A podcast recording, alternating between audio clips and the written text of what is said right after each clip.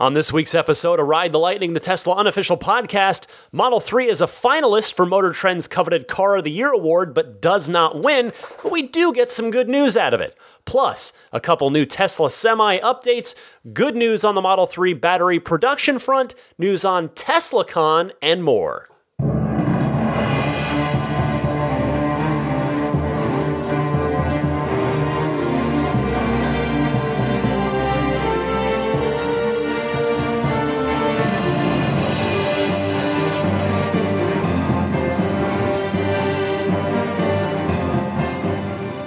Welcome, friends. It is Ride the Lightning, the Tesla unofficial podcast, episode number one twenty-two for December third, two thousand seventeen. And December means that a decent number of you out there are going to be getting your Model threes this month. That is, how exciting is that? That is great. Also, you're going to get the tax credit no matter what. Still no update on what is happening with the tax credit, uh, although supposedly that budget was getting voted on tonight, uh, as I'm recording at ten nineteen p.m. it's Pacific time here on uh, Friday, December first. So uh, we'll see. Hopefully, I guess by next week's show, I'll probably have some sort of update on what's going on with the tax credit. But in any case, uh, it is good to be back here. Uh, I had a wonderful Thanksgiving vacation uh, to the beach. I cannot complain. Our uh, my my wife's brother, my brother-in-law, and his family kindly took us as well as my uh, mother and father-in-law with them on, on this trip, and we all had a really, really great time uh, away from home on a on a nice uh, nice spot to to spend Thanksgiving together. So I'm very grateful for that. Although it was my first time away from Daisy, so I was kind of I was pretty worried before I left. Like, oh man, how's she gonna go? We just sort of started to turn the corner on potty training and just regular training we've been getting going on. We're in the middle of a training class, and I thought, oh, she'll probably regress a little bit and pee a bu- pee in the house a bunch for the the uh, the house sitter that was staying with her, a friend of mine. But she did very well. She did great. Only had like one accident in the house the whole time, so that was that was really good. And man, it, it was good to get home and back to her. And now she is snoring away. We had a busy day. She had a puppy play group today. Lost her first tooth. I have this little, this little uh, eye tooth right here, uh, right here on my desk. But anyway, uh, that is enough of me. Let's get to Tesla, of course, and we start with uh, something you may have heard online about. And if you haven't, I want to tell you a little bit about it here. TeslaCon. This is a uh, an online conference being put together by Ben Sullins, who has become a friend of mine. Uh, Ben runs the Tesla channel Teslanomics, where he takes a very sort of economics-focused approach to the world of Tesla. You know, it's obviously very different than what I'm doing uh, and what other people are doing. So uh, he, this is sort of up his alley. He wanted to put this together, and he very, very kindly asked me to be a part of it. Uh, so I did want to mention it here. I'm going to be giving a a talk on there. So what... What it is, basically, he so from per the per the website, which by the way is teslacon dot online. If you type that in, that'll take you to the site. TeslaCon is the world's first ever web conference for the Tesla and E V community. Interact directly with your favorite YouTubers through community-driven Q and A and discussion. Uh, and as I mentioned, it's being put on by Ben. And he, Ben, by the way, if if you may have heard his name and, and aren't quite sure why, uh, he sort of got himself in the Tesla news a little bit recently because uh, he managed to be the, the first one that that I know of, and that as far as I know, the first publicly confirmed person to reach uh, all, was it fifty-five referrals, and Ben has scored himself a free Founder Series Next Generation Tesla Roadster. So, um, he's going to be on the show next week because uh, I want to I want to bring him on and have him tell you a little bit more about TeslaCon and just about him and, and what he's doing on his channel as well. Like I said, we we really hit it off uh, when we met up, which was back at the the V I P factory tour in early June, if you remember that, with the Franz von Holzhausen Q and A. Uh, got together with Ben and some of the other sort of Tesla enthusiast folks out there, and uh, Ben Ben does great stuff, and he's a good guy. So I was uh, very flattered and honored that he asked me to be a part of it. It's happening, by the way, over a, a Friday, Saturday. It's December fifteenth and sixteenth. Again, so uh, if you end up checking out the website, which again is teslacon dot online, and you decide you'd like to register for it and check it out, I want to mention you can use the coupon code R T L twenty, all one one word, all one thing together there, R T L twenty, and it'll get you twenty percent off of your all-access pass. Now, as for me, I'm kicking around a couple of ideas for my talk, uh, which is going to be at twelve noon Pacific time on day two, which is Saturday the sixteenth. Right now, the one I've been thinking about, and if you listen to episode one of this podcast, you got a sort of small version of this, but, uh, you know, I, there aren't a lot of things in this world that I can call myself an expert on. Tesla, I, you know, I'm, if I'm not an expert, I'm right on the cusp. Uh, and the reason I say that, I don't want to give myself too much credit because I don't actually own one yet. So I don't necessarily want to call myself an expert. I'm, I'm a very uh, highly motivated and highly uh, observant enthusiast. Whether I'm an expert, I'm not quite sure, but I'm definitely a, a DeLorean expert. And I've mentioned here and there some interesting little similarities between the companies, but uh, the, the the topic, the sort of uh, name of the talk that I'm considering giving is How Tesla Succeeded Where DeLorean Failed, the Strange Similarities and Differences Between America's Last Two Major Startup Automakers. Um, because they are. The DeLorean was, before Tesla was founded in two thousand three, DeLorean Motor Company was the last major automotive st- uh, startup in the United States. And uh, yeah, I seem to be drawn to them, but uh, I promise if you decide to take part in this and check it out, I promise you'll learn something and hopefully you'll be at least a little bit entertained by my talk. And if you don't learn anything or, or you're not entertained by me, there are uh, plenty of other great people there that, uh, that hopefully you will be entertained and informed by.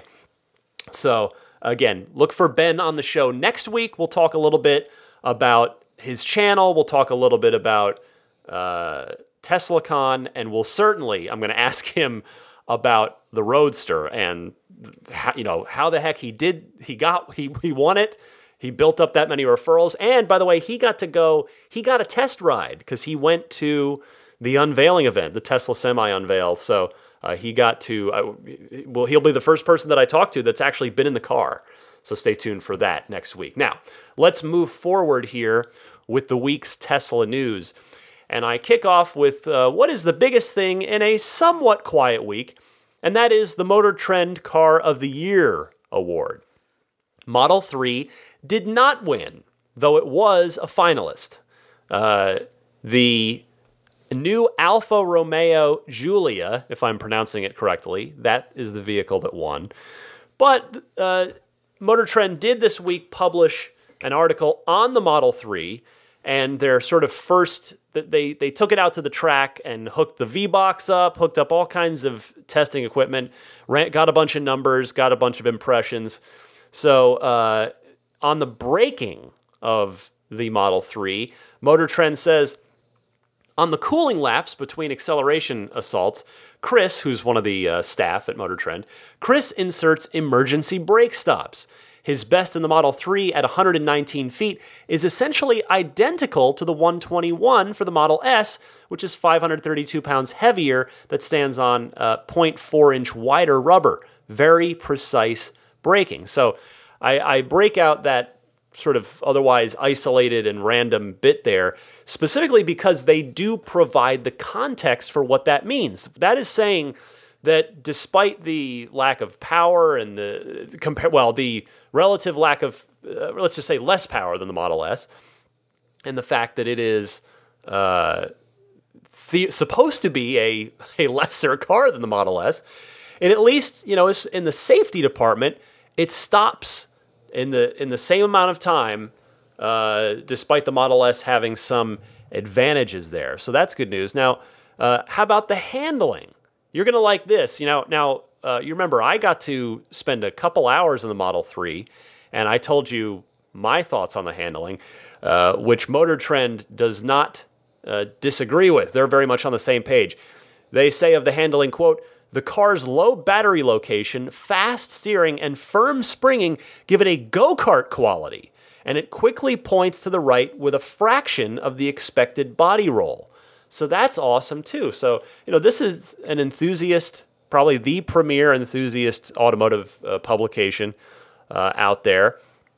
They're testing all kinds of cars from, you know, little Ford Focuses and Honda Civics all the way up to Bugatti Veyrons and uh, Ferrari LaFerraris. And they're, you know, they've got some nice things to say about the handling of the Model three. Now, they also clocked the Model three at zero to sixty in four point eight seconds. That is nearly half a second better than what Tesla advertises at, at pardon me, advertises it at. So you have to wonder if, again, is it possible, is it's certainly possible, but is Tesla uh, a little, a little uh, underselling the Model three on purpose a bit here, in order to, again, not quite, you know, just separate it from the Model S. four point eight seconds, and that, again, that's the long-range battery. We've been told the uh, sh- the standard battery, which obviously nobody's seen or driven yet, will be a, a couple tenths slower than that. But if that applies, if that same, uh, if Tesla's being pessimistic, or, or should I say maybe conservative on the on the zero to sixty time for the long-range battery, that means the standard battery, that could could uh, be five seconds, like five flat rather than like five four, which is what it's rated at by Tesla. So that also, by the way, for those of you like me who are holding out for the dual motor version of the car, that bodes very well for the all-wheel drive Model three, because, you know, there are, granted, there are no specs for that currently, but when when you look at the Model S, it's a you know, only about two-tenths of a second quicker to sixty than the rear-wheel drive, although it's now discontinued, the rear-wheel drive Model S. So uh, I wonder if if the if the all-wheel drive Model three could get down to four point six, maybe even four point five, which would be pretty darn impressive at that point. That's, I mean, if that were to be the case, that would be inching very close to the original P eighty-five, which five years ago was a one hundred thousand dollars car. So that's great stuff. Uh, the Model three for Motor Trend ran the quarter mile in thirteen point four seconds at one hundred four point nine miles per hour. Now, as far as the Model three not winning and the Alfa Romeo taking home the trophy, I saw a lot of complaining online about this uh, in the sense that some folks, so, some people were saying, oh, it's because Tesla doesn't advertise, and the, you know, the inference that this was some sort of payola kind of thing between the, you know, the car companies that do advertise and and Motor Trend. And uh, it's funny, I... I feel like I, on enthusiast forums, of which I primarily spend uh, them on Tesla on Tesla forums, but, you know, places like Electrek, where where you know other com- other not commenters are are not necessarily Tesla people are are chiming in with this kind of stuff from time to time. You know, I read this a lot about car magazines, car publications in particular, like that that industry, the automotive enthusiast media, seems to be tagged with this reputation. And while I can't say for sure one way or the other, what I can tell you is uh, I spent ten years working in the enthusiast video game magazine space, and I'm now uh, fifteen years into the enthusiast video game business, uh, you know, the last five of which online with I G N. And that whole thing of like, oh, you know, it uh, you only gave it a good score because uh, you got paid off by the advertiser, that that still gets floated around in our world too. But what I can tell you is with full certainty that this this kind of thing, that it just does not happen ever in the video game space. It's it's never happened in my fifteen years in uh, at at either any of the companies I've worked for. And that leads me to believe that it probably doesn't happen in the automotive enthusiast media space either. You know, Motor Trend has their reasons, I'm sure, uh, for for choosing the Alfa Romeo over the Model three. Uh, they, you know, they did take, the thing is, they've been kind to Tesla in the past. Motor Trend specifically has been has had a lot of nice things to to say about Tesla in the past.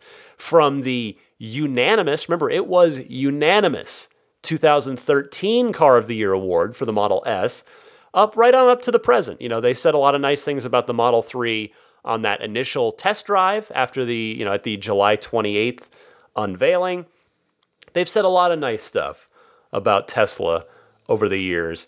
Uh, you know, and, and quite frankly, I'm sure the Alfa Romeo is an excellent car in its own right. And uh, the thing is, as of my recording time here on Friday night, Motor Trend had not yet published their online article discussing the head-to-head decision, you know, putting the context between why was the Alpha chosen versus why was the Model three not chosen. I suspect that article will probably be in the magazine, or maybe it will hit their website uh, next week or the week after, something like that. I mean, I, I've got I've got no problem with Motor Trend going with the Alpha. You know, I'm not... I don't suddenly feel worse about my intended Model three purchase. It has no bearing on my enthusiasm for the Model three uh, or or my sort of trust that Tesla, my faith that Tesla is going to build me a wonderful car. But what I will say, and yes, I'm obviously a Tesla superfan when I say this, I suspect that the Model three is going to end up being the far more talked about car in twenty eighteen, the far more important car for the future of the automotive industry in twenty eighteen, and the far better selling car of twenty eighteen. But, you know, c'est la vie, right? So, uh, speaking of the Model three, quick call here from Leon in Denver, who responds to my complaints about the lack of certain convenience knobs and buttons in the car. uh, Leon's got an idea for how the Model three might address that in a sensible way. So uh, while we're talking Model three, let's hear from Leon. Go ahead. Hey, Ryan. It's Leon from Denver. Uh, first time. I uh, just wanted to call and suggest that you were talking about the Model three's lack of knobs again on this last episode, and the caller had suggested that it would be voice-activated commands, and I would like to call and suggest that uh, what Tesla needs to do, and, you know, I don't have any ability to call them and tell them this, so maybe you know somebody over there. And realistically, I'm sure they're so far ahead of us, it doesn't even matter. Um, when you use a voice command to get to a menu, that menu would then activate the two knobs on the steering wheel, and you can make your adjustments. You can call for mirrors, you can call for windows, you can call for your cruise control. I mean, whatever you would like to adjust, you voice command to the menu, and now those two knobs are activated for that specific task. Just an idea, and uh, I was one of the people standing in line on the first day, and I've got reservations for two. The first one, because I need one immediately, and uh, the second one, because I want the four-wheel drive with the air suspension. Go figure. Thank you. Keep on doing what you're doing. Thanks for calling in, Leon. And uh, your first call to this podcast is a fantastic one, sir, because this is a great idea. This is exactly the kind of easy, reliable, voice-driven menu shortcut that would make it much simpler to adjust things like your side view mirrors or the tilt and telescopic steering wheel adjustment while you're moving. I love this. And I suspect you're right that Tesla probably is ten steps ahead of us. But I know that there are Tesla employees from many different disciplines at the company who listen to this podcast. So hopefully the right software person hears it and takes note of it in the probably unlikely event that it's not already on their software feature roadmap. So thank you so much, Leon. Moving on with the rest of this week's Tesla news, a couple of quick semi-truck updates. Number one, D H L, who is uh, probably, and I, I don't say this insultingly, but think of them, the D H L, probably the Sprint to uh, U P S and FedEx's Verizon and A T and T in the uh, package shipping world, they are purchasing ten Tesla semis. The Wall Street Journal reports that, quote, D H L supply chain, which handles logistics operations for retailers and manufacturers, intends to use the heavy-duty Tesla trucks for shuttle runs and same-day customer deliveries in major U S cities, the company said Tuesday.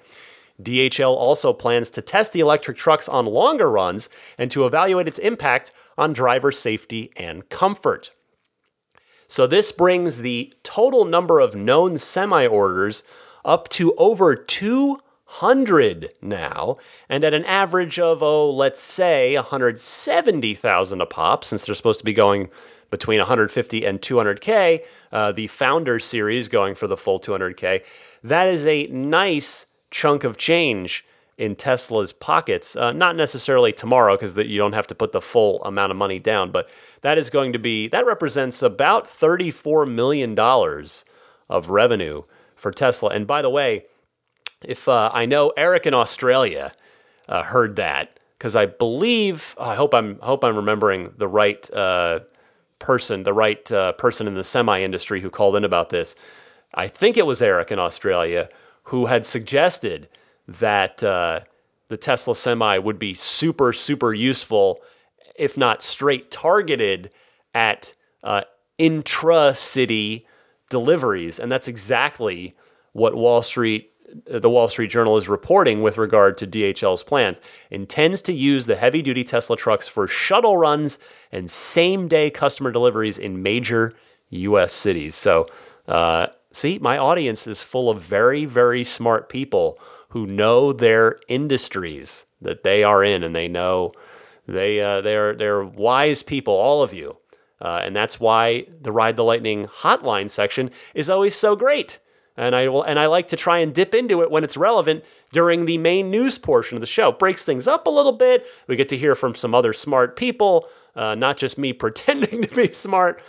Uh, anyway, the other update about the Tesla Semi, now in a move that will probably not surprise anyone who's been following Tesla for a while, uh, they, in fact, the company, Tesla, will be its own first customer with the Semi. Jerome Guillen, who you remember from the Tesla Semi unveiling event not so long ago, he is heading up the semi-truck program at Tesla. Uh, in fact, I'll let Jerome explain it in his own words. Jerome? We will be, Tesla will be the first customer uh, for its own truck, for the truck. So we will use our own trucks to carry cargo in the U S between our different facilities. Uh, we have an assembly factory in California, we have a battery factory in Nevada, so we'll use our truck to carry the things in between. And uh, uh, once things are good in the U S, then we'll expand to Europe.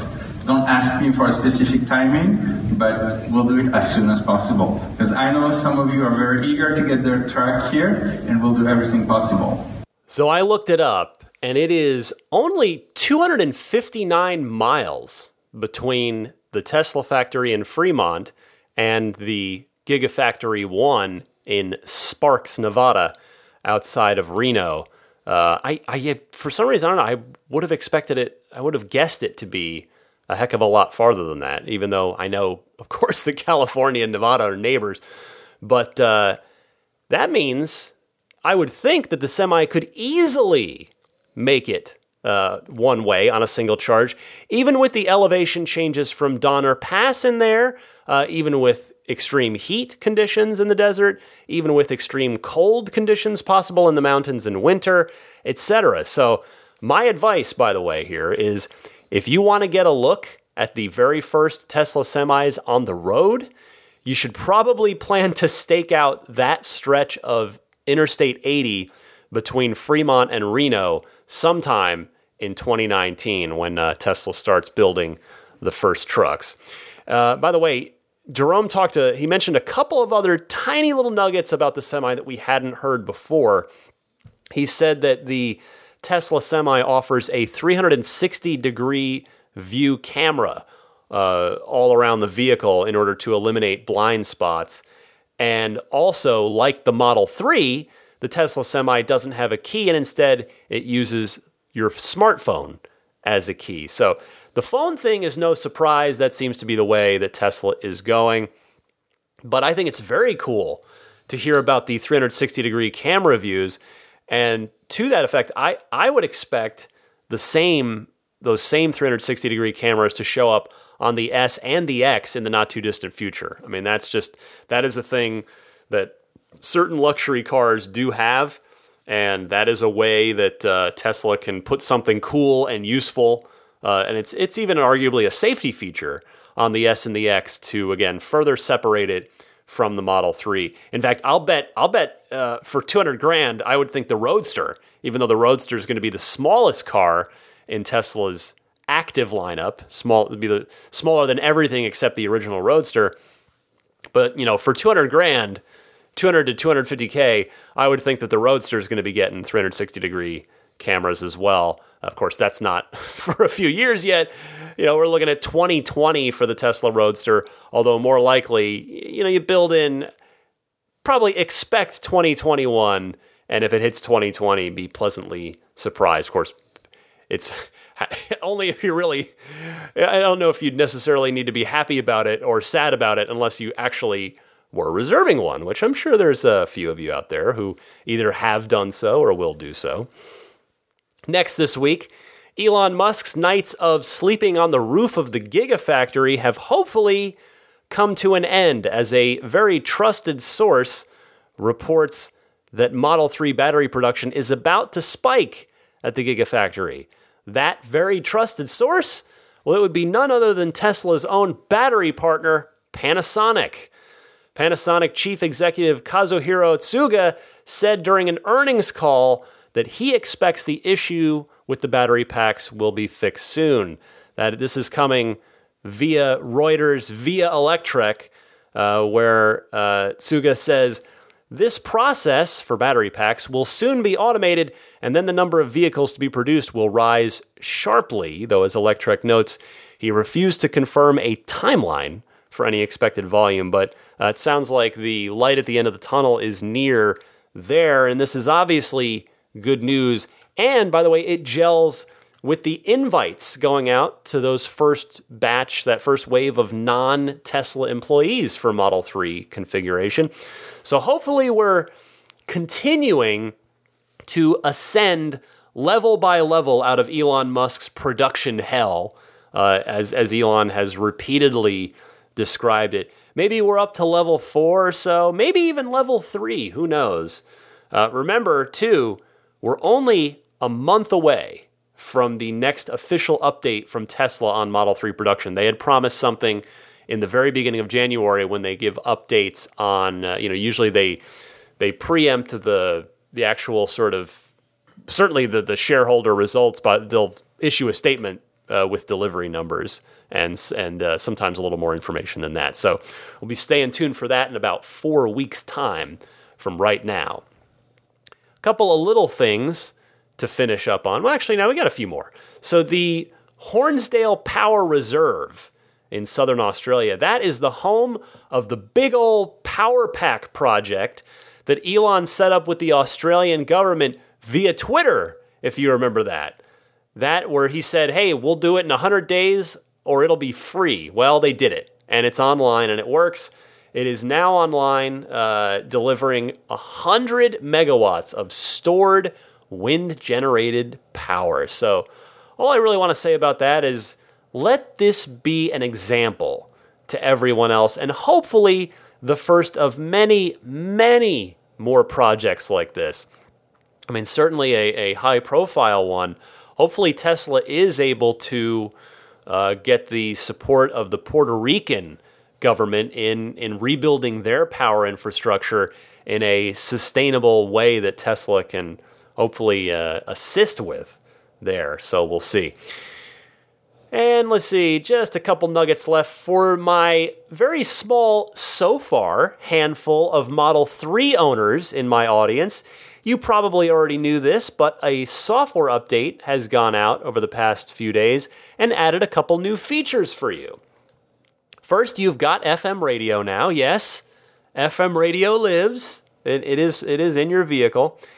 Also, uh, an odometer reading, tire pressure monitoring display, and the uh, the sort of comfort mode, the easy ingress egress, where the where you whether when you get in or get out of the car, uh, you know, turning it on or shutting it off, the uh, steering wheel moves forward, you know, away from you, and the seat moves back to to create the maximum, you know, the, the largest sort of space available for you to get in or out of your car. So those those are all, those bits are all now part of Model three, which uh, for the rest of us, which is probably ninety-nine point five percent of the audience at this point waiting on Model threes, it just means that those features will be there as soon as we take delivery of our cars. So a couple, couple nice new little things to look forward to there. Before I wrap up on uh, this segment, we are on the topic of Model three, so let me take one more Ride the Lightning hotline call on the subject of Model three. And this gentleman is an anonymous caller, but he is reacting to my pre-delivery checklist that I gave out. You know, again, that just, just some ideas from me to you. Uh, certainly nothing set in stone, no no obligation from anybody, but just some things I've been thinking about. Well, this gentleman uh, has a sort of a, a cautionary tale, a word of warning, something else to put on your Model three pre-delivery checklist. So, anonymous gentleman, take it away. Hi, Ryan. One thing to add to your Model three checklist is to be absolutely certain your finances are in place. I attempted to purchase a C P O Tesla, and after placing my one thousand dollars deposit, discovered a lot of recent problems with my credit.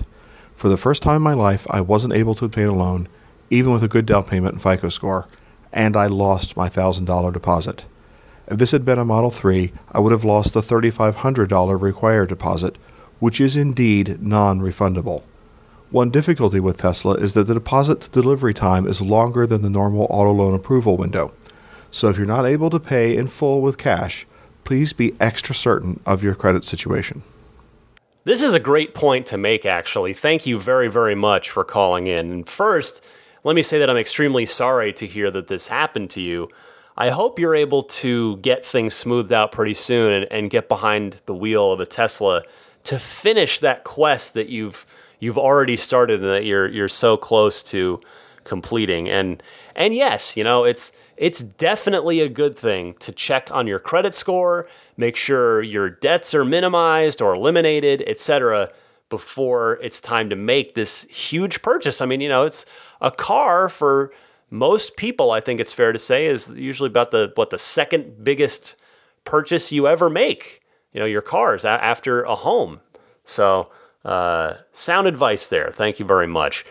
And just one last thing, not a Steve Jobsian one more thing, but one one last little interesting tidbit before I break before uh, the Ride the Lightning Hotline segment of the show.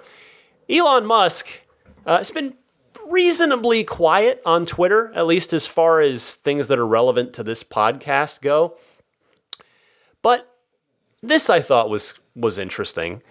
Uh, he is going to shoot his original Tesla Roadster, which I presume is V I N number one, into space. Check out this tweet from Elon. He says, "Falcon Heavy to launch next month from Apollo eleven pad at the Cape. We'll have double thrust of next largest rocket.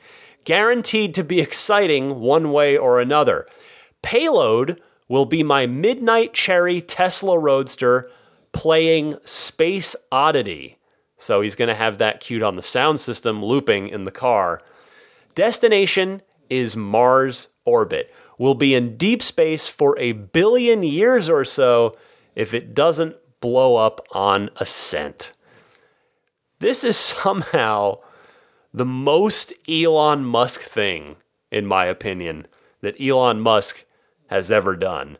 I wonder if everyone else at SpaceX just looks at him like he's insane when he proposes this, or if if they're just they just totally roll with it and don't even flinch at this point. I mean, you know, th- th- there are worse things you could aim at Mars. So why not, you know, why not the uh, the electric vehicle, one of the very first builds of the electric vehicle that that started what will hopefully culminate in a society-changing movement to sustainable uh, energy transportation. So um, may Godspeed for for Elon Musk's uh, Tesla Roadster. All right. I've got a number of excellent calls queued up in the Ride the Lightning hotline. What do we got here? One, two, three, four, five, six of them, in addition to the couple good ones you've already heard. So stay tuned for that right after this.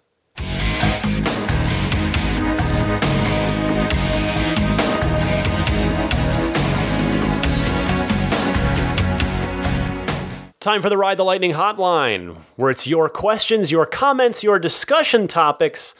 A reminder to participate. I encourage you to do so. You can either uh, pull out your smartphone, use the built-in voice recorder, record something, and email me that file to teslapodcast at gmail dot com, or you can give me a call on the toll-free Ride the Lightning hotline, where you just call in and leave a message anytime, day or night. And uh, that toll-free number is one eight eight eight, nine eight nine, eight seven five two. That's one eight eight eight, nine eight nine, T S L A.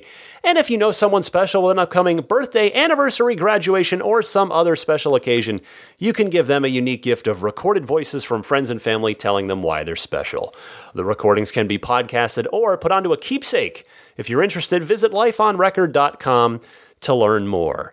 Let's go to Matt in Fremantle, Western Australia, reacting to the next generation Tesla Roadster. Matt, go ahead. Hey, Ryan. This is Matt from Fremantle in Western Australia. And oh my God, just wow. The twenty twenty Roadster looks amazing. I mean, who really needs a house anyway? I can just live in that moving piece of artwork. It's cheaper than a house too. Elon is a gamer. And he must add that car to Project Cars two, Forza Motorsport seven, or Gran Turismo Sports right away. I own a PlayStation Pro, a Logitech G twenty-nine wheel, and a PlayStation V R. Can you imagine how incredible it would be to sit in that Roadster in virtual reality and zoom around famous tracks? Though I might spend the first track just sitting still and oohing and ahhing at the interior. Please let me know the second this happens. Also, can you drive the P one hundred D in any video games? I'd love to try that out virtually as well. I live in Fremantle, which is a port city here in Western Australia. There are trucks constantly travelling along our roads. They stink, they make a lot of noise that I do not enjoy. We have thousands of trucks driving across Australia from Sydney to Fremantle to other cities. And there's no shortage of sun in Australia. We'd be the perfect country for Elon to set up his mega chargers in. There's also not much in the middle of Australia because it's just too hot and there's not enough water. Unmanned, solar-powered mega chargers would be perfect for this environment. Do you know if any of the solar-powered mega chargers or the superchargers are going to be unmanned? I mean, I know that most of them are manned at the moment, the superchargers, but it doesn't really make a lot of sense when it's really isolated, in my opinion, to always have staff on there. Thanks for doing Unlocked, Unfiltered, and this great Tesla podcast. Matt from Fremantle in Western Australia. Matt, thank you for bringing up the video game side of this, because even though it's my day job, I somehow hadn't thought about the new Roadster in that context yet. So to answer your question, by the way, the P one hundred D has not found its way into any of the new racing games yet, which is kind of astounding considering that there were a startling number of racing games released this year.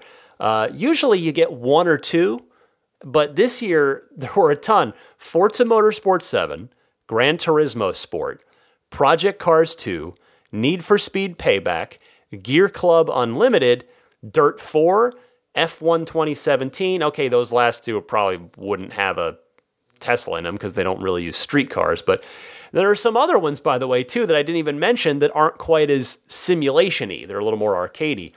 Now, the Roadster will have to happen. The game developers just, there's no way they can ignore this car because it's already generated so many headlines and so much buzz, but I think they're going to want to ignore it. And the reason, the reason I'll get to in a second, and uh, I wanted to mention that I I will see what I can do, which uh, don't take that as anything. I'm not I'm not really boasting here.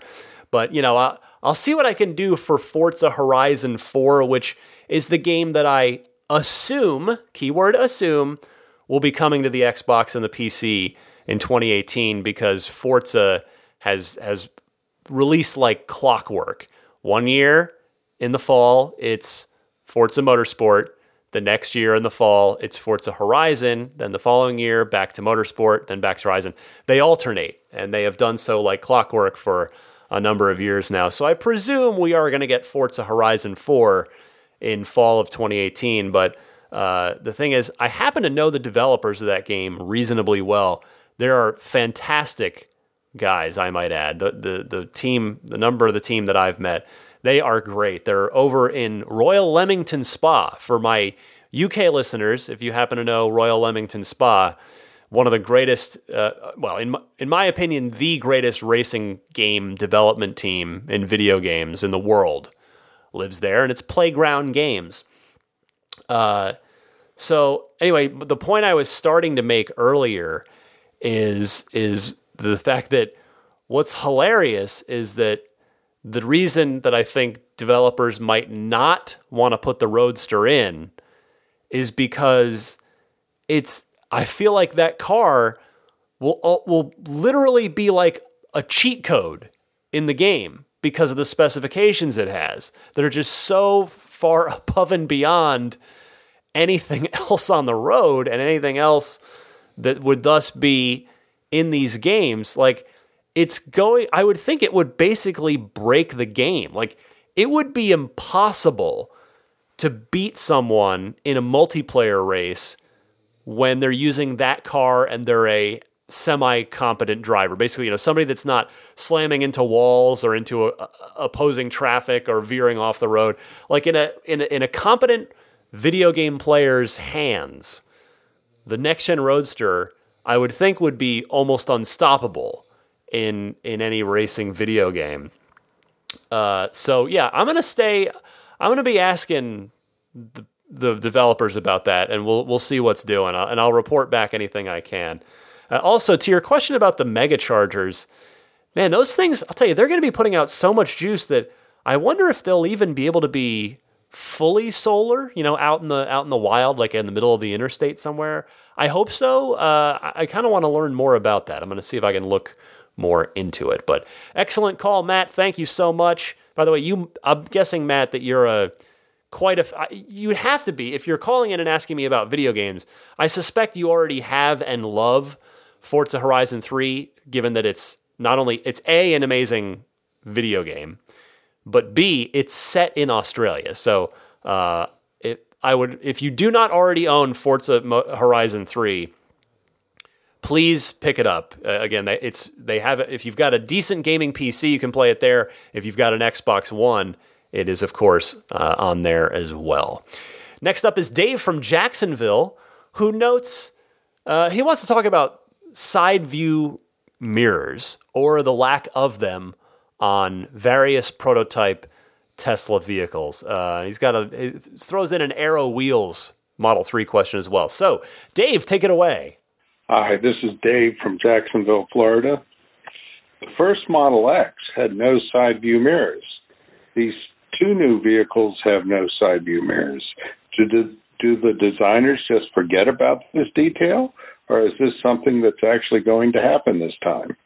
If the Model three Aero Wheels improved performance by ten percent, what would the improvement be if we got rid of the side view mirrors? Thank you. I hope you can discuss this. Thanks for the call, Dave. Now, the designers definitely aren't forgetting the uh, the mirrors, that much is for sure. But instead, the mirror thing, the lack thereof, is their optimistic ideal. Now, I can actually answer your question about the mirror's effect on range, because this was discussed in detail in the Tesla community following the Model X prototype reveal that you, in fact, cited. And the answer appears to be about five percent difference in range. That's what effect the mirrors seem to, to be able to have, give or take, depending if they're there or not. And personally speaking, uh, given that I just think given that no other car company besides Tesla is making any noise about removing side view mirrors on cars, I just, I, I doubt that any legitimate movement is going to be made on that front anytime soon from a legislative perspective. I would love to be proven wrong on that, but we shall see. Dave, thank you for the call. Let's move now to Grant up in Minneapolis, who has been studying his Model three owner's manual, which, uh, you know, made its way onto the internet in P D F form. It, he's uh, he wants to talk about battery care. So, Grant, take it away. Hey, Ryan, it's Grant from Minneapolis calling in again. I've been reading the Model three user manual, and I've been wondering about winter weather. In the manual, it states, for better long-term performance, avoid exposing Model three to ambient temperatures above one hundred forty degrees Fahrenheit or below negative twenty-two degrees Fahrenheit for more than twenty-four hours at a time. While we've generally been seeing warmer winters, it's not uncommon for Minnesota to have multi-day stretches with the high temperatures only reaching negative twenty to negative fifteen at the peak of the day. Nighttime temperatures still go well into the negative twenties or even negative thirties. My parents used to plug in oil pan heaters to help their cars start in the winter. It seems to me that since we're always charging our cars at night, we could use some of that stored power to generate heat to protect the battery. I've seen that the Model three has vents under the nose of the car to cool the battery, but the Teslas have any way to keep the battery warm to protect itself when they are in these extreme temperatures. Thank you for the call, Grant. And the good news is that, yes, Teslas can indeed heat their own batteries. I believe the user manual there is referring to leaving the car unplugged in those conditions for extended durations. If it's plugged in, it's going to use some of that juice to regulate the battery temperature. This applies to hot climates as well, like the summertime in my former home state of Arizona, for instance. Do note, though, that the use of that power uh, to, in your case, to warm up the battery while it's charging, meaning that it will take longer to charge your car. The cold weather itself negatively uh, affects that charge rate as well. So hopefully you're going to have a garage or an enclosed space to store your Model three, but regardless, do remember at least that you'll be able to use the Tesla smartphone app to get the interior nice and comfortable for you prior to getting in the car. If, if all else fails, you've got the smartphone app to make the uh, the passenger experience nice and toasty, even if the car itself is still a bit chilly uh, battery-wise. Three more calls this week. Next up, Dylan from Louisville wants to talk Model three depreciation. So let's hear from Dylan. Hey, Ryan. This is uh, Dylan Booker from uh, Louisville, Kentucky. Um, I emailed you a few weeks back. Um, I'm not sure if your system is set up to receive text, uh, so I'd figure I'd give this another shot. Um, I was hoping to get your thoughts on Model three uh, depreciation uh, in regards to the Tesla ride-sharing network. Um How long do you think it'll take for us to see used Model threes on the road, uh, you know, for a competitive price? Uh, my research has shown that it's probably going to be about one hundred thousand miles uh, to bump about fifty percent of the pr- a purchase price off of a Model three. Uh, and how do you think the ride-sharing network will uh, will get Teslas on uh, into consumers' hands uh, quicker than they would probably be able to Uh, Uh, save up the money. Uh, I thought this might be a good topic of conversation. Uh, I don't see many people talking about it. Uh, congratulations on your new puppy, and uh, hope to hear from you. Thanks. Thank you for the kind words, Dylan. I would use the Model S depreciation history as a guide here. Not, not as a gospel, but as a good starting point. And by that metric, I, I'm not even sure it'd take one hundred thousand miles to get down uh, fifty percent. Uh, and I tell you, if I take my fanboy hat off for a moment, I don't see the Tesla network factoring into anything for at least a few years, if not four or five years from now. I do believe it will happen. I have no doubt about that. Uh, again, it's with, with Elon Musk. Uh, never doubt Elon Musk. But it's nearly twenty eighteen now, and we haven't even seen the cross-country level four demo yet. So Uh, the Tesla network is many is a major steps beyond that, uh, beyond the certainly beyond the demo, just it, beyond the just the, the rollout of actual fleet-wide level four. So uh, I think it's going to be some time there. I don't think that's going to be able to impact anything uh, in the in the immediate future. So I, I wouldn't put any meeting, meaningful predictions or value assessments into the car based on that as of now. Two more calls. Let's go to Robert in Redondo Beach, who is having trouble trying to decide what color to get his Model three in. This is obviously a super subjective thing, but he does bring up something that may be uh, good info for other people as well. So, Robert, you're on the air. Hey, Ryan. Hey, it's uh, Robert from Redondo Beach, eagerly waiting for my Model three. I'm a first-day uh, line waiter, I guess you want to call it. Uh, but I do have an issue. I'm uh, I'm trying to decide between the uh, colors I want for my Model three, and I was really sold on the metallic silver uh, that I saw during the Model three reveal. Uh, also, subsequently at the uh, uh, Solar City roof uh, introduction at Universal City um, amusement park, uh, I also saw a uh, pre-production silver Model three. Uh, that was uh, very beautiful and uh, just caught my eye. Uh, after seeing the latest Model threes uh, in metallic silver, not so uh, convinced. Could you do, uh, do you know of uh, if there a difference between the pre-production metallic silver that we've been seeing in the reveal and the production metallic silver uh, that we're seeing out in the wild? Thanks much. Love the show. Uh, any input would uh, help me decide, but uh, I'm noticing a difference between the uh, pre-production metallic silver and the production metallic silver. Thanks much. Hi, Robert. There is a very, very good reason that you're noticing a difference between the silver Model three Alpha prototype and the production silver paint. It's because they are quite different. And this, uh, for maybe newer listeners or people that, that hadn't uh, heard this, I uh, wanted to, to bring this up. If you have heard this before, apologize. I will make it fairly quick. But the Alpha prototype has a ten thousand dollars one-off uh, pristine, ridiculous paint job on it. There is just no way that that paint job would ever be offered to Model three customers by Tesla.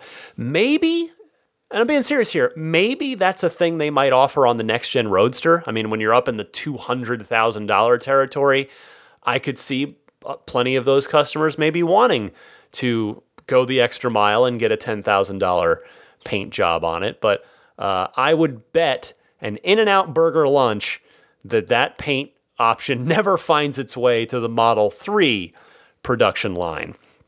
Now, I've had the privilege of seeing that silver Alpha prototype up close and in person twice, and it is very truly stunning.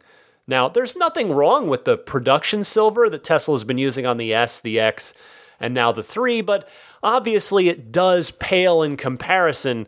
In fact, almost literally, it pales in comparison to that uh, ten thousand dollars paint job on the uh, Model three Alpha prototype. The good news is, at, uh, at least, uh, or at least it's good for what I'm about to say, is that all of the Model three colors are already available on the S and X. So, uh, Robert, I would highly encourage you to find your nearest Tesla store, which shouldn't be too tough, given that you're in Redondo Beach down there in Southern California. And I would suggest seeing the paint colors with your own eyes on cars in daylight. Now, sure, the colors can and will feel a bit different on the Model three than they do on the S and X. Uh, for instance, my personal opinion, and really that's all we have with paint colors, there's there, it's one of the most subjective things on a car, but I personally think that multi-coat red, which I think is stunning and it's uh, it's what I intend to get on my Model three, I think the multi-coat red looks better on the Model S than it does on the Model X. I also think that the metallic blue that Tesla offers looks better on the Model X than it does on the Model S. That's not to say, you know, either of those colors looks bad on the other car, but I just, I do think that there is a bit of a difference, uh, what, you know, what shape of car, what car that paint is being applied to. But anyway, you'll get a pretty good idea before you have to go configure your car in the design studio if you head on out to a Tesla store and see some of them for yourself in daylight with your own eyes. Let me wrap things up here with Ken in Denver. He's been waiting a little while. This call actually dates back a couple weeks. Things have been so busy, haven't been able to get to it until now. Ken from Denver, Denver, pardon me, wants to talk full self-driving. He's reacting to a couple weeks back when I was wondering, hey, will will Tesla upgrade everybody for free if they in fact end up having to, uh, or would it be maybe just the people that have prepaid the three thousand dollars for the full self-driving option? So Ken, you're on the air. Take us home. Hi, Ryan. Ken from Denver calling. I wanted to comment on the full self-driving um, option. And I think that there's a lot of advantage to Tesla putting as much hardware in terms of processors and uh, sensors in every car that they can. I think uh, if they do that, um, it would simplify their manufacturing process. Um, it would also provide them an after-purchase revenue stream, right? With a phone call, you could upgrade to full self-driving, and, and you could also, uh, it would help their resale and the C P O program, in addition to the shadow data collection that you mentioned. So I think uh, whether or not you choose the full self-driving, um, Tesla ought to load up uh, those cars um, so they can attain all those advantages. Thanks for the show. Talk to you soon. Bye. I appreciate the call, Ken. Normally with ninety-nine percent of companies out there, I would say that the decision would come down purely and squarely to money. You know, what's cheaper for the company to do, right? But Tesla doesn't operate that way. If they determine that it's for the greater good, uh, and by, by that I mean the greater good of the mission statement, sustainable energy, I think they'll make it work. So, well, it seems like most folks I've heard from so far feel like Elon was saying, uh, in fact, that only those who've paid the three thousand dollars for the full spe- uh, full self-driving package would get that hardware upgrade if necessary. I do still think that there's legitimate hope that everyone might get upgraded for the very reasons that you cite, Ken. Thank you so much for the call. And again, if you want to participate, I would love for you to do so. You can record a question on your smartphone and email the file to me at teslapodcast at gmail dot com. Alternatively, you can call in and leave a message on the Ride the Lightning hotline anytime, day or night, twenty-four seven. And that no- number that's toll-free is one eight eight eight, nine eight nine, eight seven five two. Be right back to wrap things up for you right after this.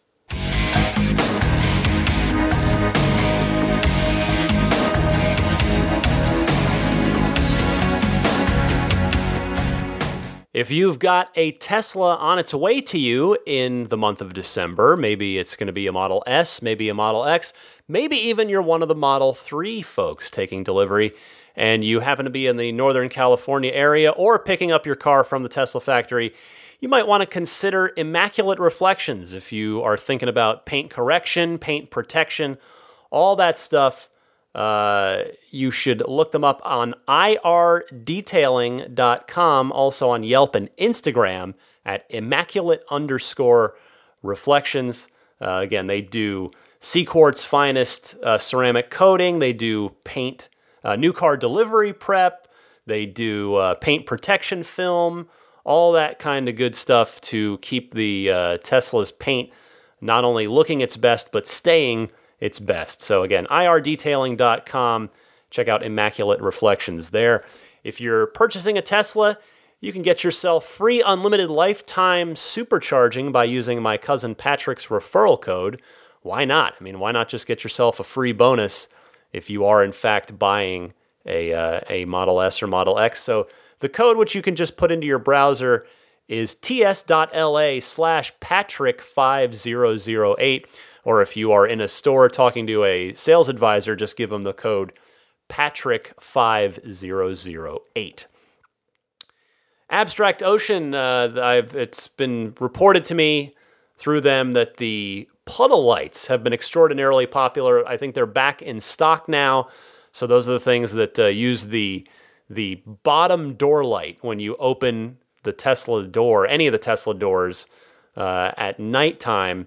Uh, they replace that, you know, general square light with a with a Tesla logo, either the T logo, the S logo, the X logo, or the three logo. You can get those at abstract ocean dot com. Use the coupon code R T L podcast, as all one word, R T L podcast, to get twenty percent off of your first order. If you're a repeat customer, uh, it does not work. I wanted to clarify that. But twenty percent off of your first order, not too shabby there. So thank you, Abstract Ocean.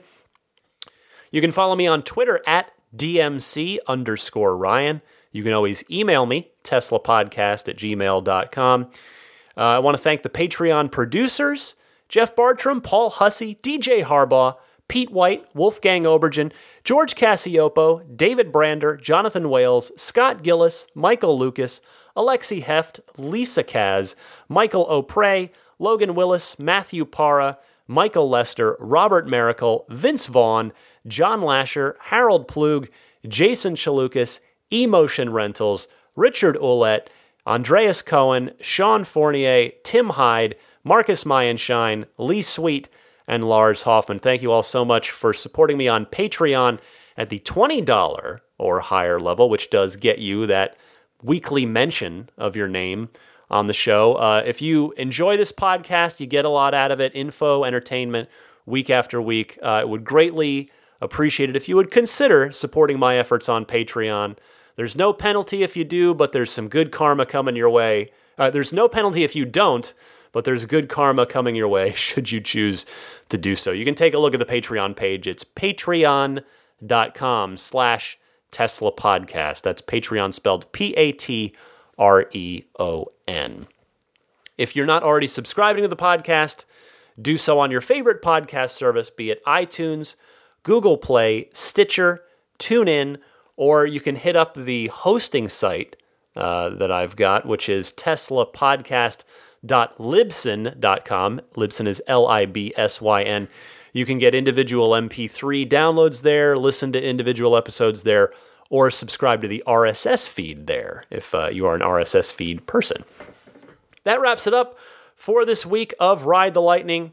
As we head for the holidays, I will not be taking any vacations from the show. Most of you who've been listening for a while probably know that. Uh, I will be here. Hopefully there'll be something fun to talk about, but I, I'll be here, whether, even if it's even if I can only even if it's only like a twenty or thirty minute show, I will be here. So uh, my goal is to never leave you without a show each week. So uh, happy holidays to everybody. It is officially the holiday season, so uh, may it be a happy, healthy, safe one for everybody here. Happy electric motoring, and I will see you back next week.